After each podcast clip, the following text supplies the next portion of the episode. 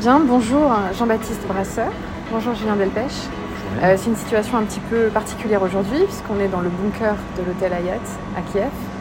Euh, on va parler un petit peu du cadre général de la reconstruction de la santé en Ukraine. Jean-Baptiste, vous êtes le chef du service économique de l'ambassade de France en Ukraine. Julien Delpech, vous êtes le représentant de la mission en Ukraine de French Healthcare.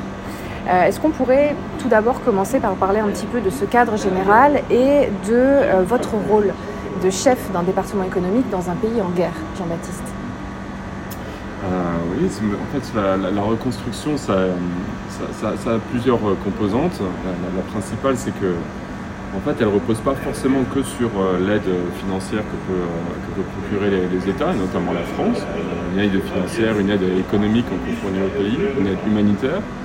Euh, et puis euh, aussi, on compte sur l'accompagnement des entreprises. C'est ça qui est le plus important pour nous, c'est accompagner les entreprises françaises dans le chantier de la reconstruction. Et pour cela, euh, le service économique, euh, notamment qui appartient au, Trésor, accompagne les entreprises avec des, des instruments financiers euh, bien spécifiques, compte tenu du contexte euh, complexe euh, du pays. Très bien, merci. Alors on reparlera un petit peu après peut-être des chiffres que vous pourrez nous donner. Euh, Julien Delpech, aujourd'hui l'action est plutôt porté sur la modernisation de notre système de santé, enfin du système de santé ukrainien. Euh, dans ce contexte, comment on pourrait accompagner les entreprises françaises qui envisageraient éventuellement de s'installer en Ukraine? Je crois qu'il y a quelque chose d'intéressant euh, et de fondamental à dire au départ, c'est que les, les Ukrainiens, et notamment au niveau de la santé, mais dans d'autres secteurs, hein, ils souhaitent utiliser aussi cette guerre pour faire table rase du passé, du passé soviétique et euh, se mettre au niveau européen. Donc ça, c'est de manière quand même euh, assez générale. Euh, maintenant, il y a effectivement un besoin, dans un premier temps, d'activité de résilience, parce que bah, faut que le système tienne pendant la guerre, et puis évidemment pouvoir se projeter sur la reconstruction future. Et c'est tout, ce qu'on essaye de faire avec French c'est-à-dire de s'installer aujourd'hui dans le cadre de la résilience pour être euh, les mieux placés pour les chantiers énormes de la reconstruction à venir. D'accord, donc cette dimension européenne, elle est très importante, elle est très forte, on en dira peut-être un petit mot euh, après. Est-ce que Jean-Baptiste, vous auriez quelques chiffres à nous donner euh, du soutien peut-être économique de la France dans cette reconstruction? Alors sur, euh, déjà juste sur le, le- cadre, le cadre général de la reconstruction, quand on évoque les besoins de reconstruction en tant que tel, on parle de à peu près 400 milliards de dollars. Euh, ce qui est énorme, euh, ce, qui est, monstrueux, c'est pratiquement deux fois le, PIB de, l'Ukraine d'avant-guerre.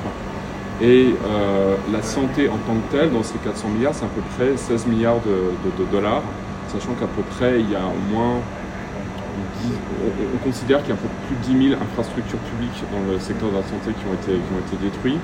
Euh, donc pour nous, c'est essentiel de participer à ce, chantier et on ne peut pas compter que sur les États, il faut également monter sur, les entreprises. Euh, je travaille également par exemple sur, sur les camions de pompiers, on estime à peu près euh, 400, une demande, de- un besoin de 400 camions de pompiers à échelle dans le pays. Euh, sans compter les, besoins dans, les hôpitaux et le, secteur pharmaceutique. Euh, sur l'aide, en fait, il faut savoir qu'il y a eu un énorme élan de solidarité euh, au, niveau, au France. Donc ça passe par plus ou moins cadeau, ça passe par les collectivités locales, ça passe par euh, les ONG, passe par euh, les associations, les entreprises. Euh, donc c'est- très difficile d'agréger euh, tous ces, toutes ces initiatives euh, qui ont été mises en place, mais elles sont, euh, l'élan est massif. D'accord, merci beaucoup. Donc, euh, qu'est-ce qu'on, comment on pourrait finalement aujourd'hui résumer de ce qu'on attend des entreprises françaises? Je vous pose la question à tous les deux. Alors, moi, je crois que ce qui est intéressant, c'est que avec French Healthcare, avec l'association French Healthcare, hein, donc, qui est l'association qui a été créée par le ministère de l'Europe et des Affaires étrangères, on a mis une méthodologie en place avec le ministère de la Santé et aussi, hein, grâce à l'ambassade de France, avec le, le ministère euh, des Finances. C'est-à-dire qu'on écoute les besoins du ministère de la Santé et on ne vient pas, nous, avec des solutions qu'on a imaginées en France. Donc on écoute et ensuite, parce que French représente 380 acteurs, entreprises de la santé, ben, on essaye de répondre, de proposer aux entreprises françaises de répondre aux besoins du ministère de, de la Santé. Et non seulement on y répond, mais on va aussi proposer des financements. Hein, et c'est dans ce cadre-là qu'on travaille avec la Direction générale du Trésor, avec les services de Bercy, avec l'ambassade, avec la Task Force Ukraine, pour pouvoir justement pas simplement amener des solutions, mais amener des solutions financées. Merci Jean-Baptiste. Je, rejoins Julien, mais je, voudrais juste ajouter sur le, cadre sur aussi sur les, sur les entreprises. Nous, ce qu'on attend côté France, c'est que les entreprises, elles n'attendent pas la fin de la guerre euh, pour, euh, pour, venir euh, s'investir en Ukraine. On les attend dès maintenant. Et surtout que c'est demain, après la guerre, c'est un marché, un marché incroyable aux portes de l'Europe et bientôt peut-être un jour dans l'Europe.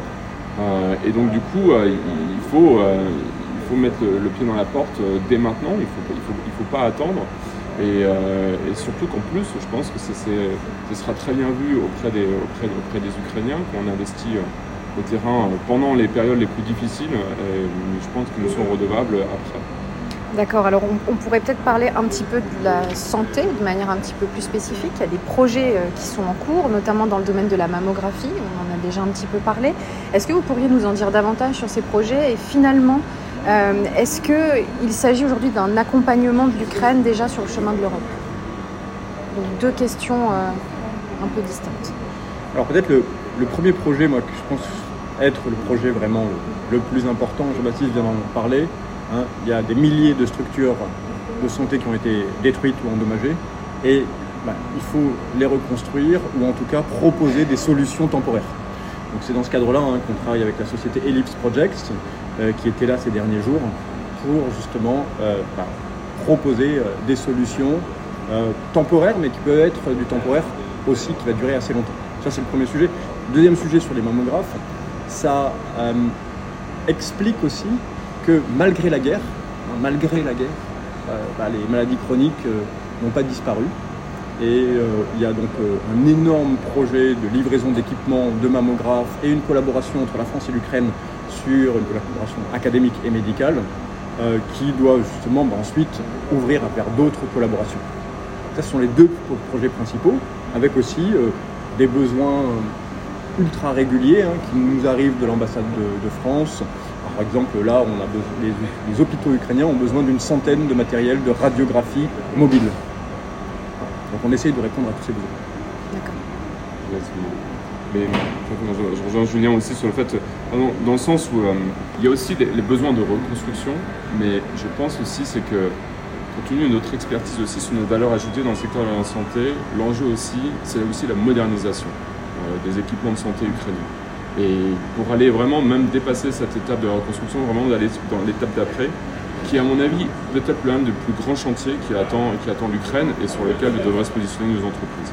Et dans cette idée de modernisation, donc on peut parler de digitalisation des services éventuellement. Est-ce qu'en Ukraine, il y a eu un, besoin d'accélérer un petit peu, je ne sais pas, peut-être les dossiers patients informatisés ou euh, digitaliser plutôt les services hospitaliers? Alors, euh, pour le secteur de la santé en tant que tel, je n'ai pas forcément une fine connaissance, mais en tous les cas, la, société ukrainienne, de manière générale, est beaucoup plus digitalisée que la nôtre. Je pense que même, c'est vraiment quelque chose sur lequel la France aurait même plus à apprendre que l'Ukraine, que nous, on peut leur, apprendre. Euh, notamment, ils ont, ils ont la fameuse application DIA, où on a, on a tout, euh, son passeport, son permis de, de, conduire toutes ces informations, les documents essentiels sur, sur, sur son portable. Et donc... Application IA, c'est... DIA. DIA. Ah, c'est le nom de l'application. C'est le nom de l'application. Rien à voir avec l'intelligence artificielle dont on parle. Euh, non. Et en fait, c'est une application qui, euh, qui, euh, voilà, qui, qui s'exporte. Hein. L'Ukraine a réussi à, la, à vendre son, son, son, application à d'autres pays dans le monde. Donc, Peut-être une petite parenthèse là-dessus, hein, mais une société comme Ubisoft hein, a 1000 employés ici. Enfin, c'est la qualité des ingénieurs informatiques, la qualité des programmeurs, des codeurs ukrainien, enfin, elle est, euh, elle est connue dans le monde entier. Très bien, donc euh, ok, on voit que euh, la... je ne sais pas si vous souhaitez ajouter quelque chose. Non, non, mais c'est vraiment, il y a un écosystème dans lequel on pourrait greffer, en tous les cas, si on a des solutions digitales bien développées, parfaitement s'intégrer. On part, part absolument pas de zéro, voire même dans certains secteurs, les Ukrainiens, contrairement à ce qu'on pourrait penser, sont bien plus en avance que nous, notamment au niveau digital. D'accord, donc l'accent qui est vraiment porté sur la modernisation du système de soins avec une démarche active, en tout cas une aide de l'Union européenne, en tout cas peut-être de l'Europe de manière générale, dans cette reconstruction oui, bien sûr, de toute façon, d'une manière générale, sur, que ce soit dans, tous les secteurs, il y aura un besoin d'alignement avec les normes européennes. Donc, le, chemin vers l'Europe, il a déjà démarré. Hein. Un bon exemple, c'est la participation à cette délégation au cours des jours derniers hein, de la société euh, Ginger International avec nous, qui accompagne déjà dans tout le système d'achat, d'appel d'offres, de procurement, euh, les autorités ukrainiennes pour qu'elles puissent se mettre au niveau attendu par l'Europe hein, sur, euh, sur ce chapitre-là.